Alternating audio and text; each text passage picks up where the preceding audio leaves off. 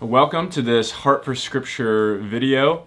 Uh, this week you'll be reading First Chronicles, the book of Psalms, the book of Proverbs, and you'll be diving into the book of Romans. Uh, for this video, I wanted to meditate on what some theologians have called the most important paragraph in the Bible. It's Romans 3, verses 21 through 31. So we're just going to deep dive into that passage for this video. Um, the reason why so many theologians have called this the most important paragraph is that it really takes us to the heart of the gospel. Uh, what Christ has done to forgive us of our sins, to save us, to reconcile us to God. As I was thinking about this, it reminded me of Charles Wesley's hymn, And Can It Be? And he begins that hymn with, And can it be that I should gain an interest in the Savior's blood? Uh, the question is, how can we who live in 21st century America, how can we gain from what Jesus has done 2,000 years ago in a hill outside Jerusalem? How can it be that we gain from his work? And the answer is in what the cross means, what Jesus accomplished on the cross for us. In our in our text in Romans 3 verse 24 really is the key and it says that Christ was delivered up for our redemption, and, they, and that he became a propitiation by his blood to be received by faith. So, those two words, redemption and propitiation, are, uh, are the key.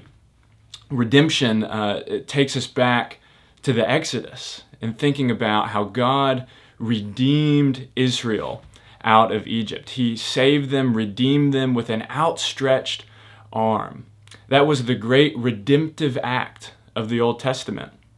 Israel was in bondage and slavery to Egypt, and God judged Egypt and saved Israel out of bondage. So it's as if Paul, here in Romans 3, is saying, a greater act of redemption has come. Just as God saved Israel out of bondage, now God has acted again in history through the Lord Jesus Christ and his cross. His cross is the greater act of redemption. Another word is propitiation. So God not only redeemed us, he's redeemed us by uh, setting forth Christ as a propitiation. Now, that word, it, it means something like a wrath bearing sacrifice. This also takes us back to another moment in Israel's history, uh, the Day of Atonement that we read about in Leviticus chapter 16. Uh, it was the one day a year when uh, the sacrifice was brought in to the, to the tabernacle and offered on the mercy seat. Uh, the sacrifice was slain and the blood was placed on the mercy seat for the forgiveness of God's people.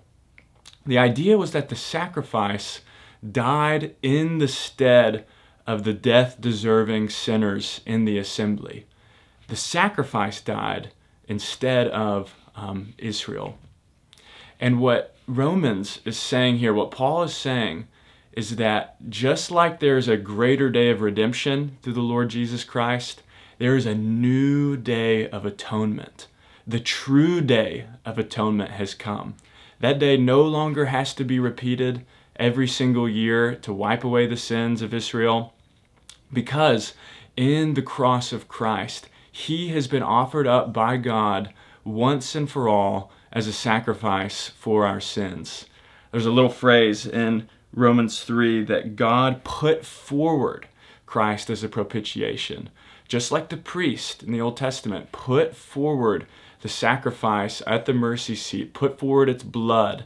So God has provided a sacrifice for us um, through Christ on the cross to be forgiven. So God has redeemed us. He set forth Christ to be a propitiation for us, to forgive us.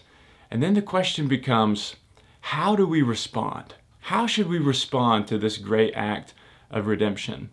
Well, our text tells us, verse 27 Then what becomes of our boasting? It is excluded. By what kind of law? By a law of works? No, but by the law of faith because of Christ's work on the cross, we can humbly come to God and praise Him Um, we're also called to put our faith in Him. This propitiation is to be received by faith. So that if you believe in Christ, you will be saved. And also, if you believe in Christ, you will receive power to live out the Christian life. Uh, we began with quoting the lyrics of a hymn by Charles Wesley, and I want to end with just quoting the lyrics of another hymn, Rock of Ages. Um, and he says, Rock of Ages, cleft for me, let me hide myself in thee. Naked come to thee for dress, helpless look to thee for grace. Foul I to the fountain fly, wash me, Savior, or I die. And the chorus says, Nothing in my hands I bring, simply to the cross I cling. So may the peace of Christ and his cross be with you this week. Thanks for listening.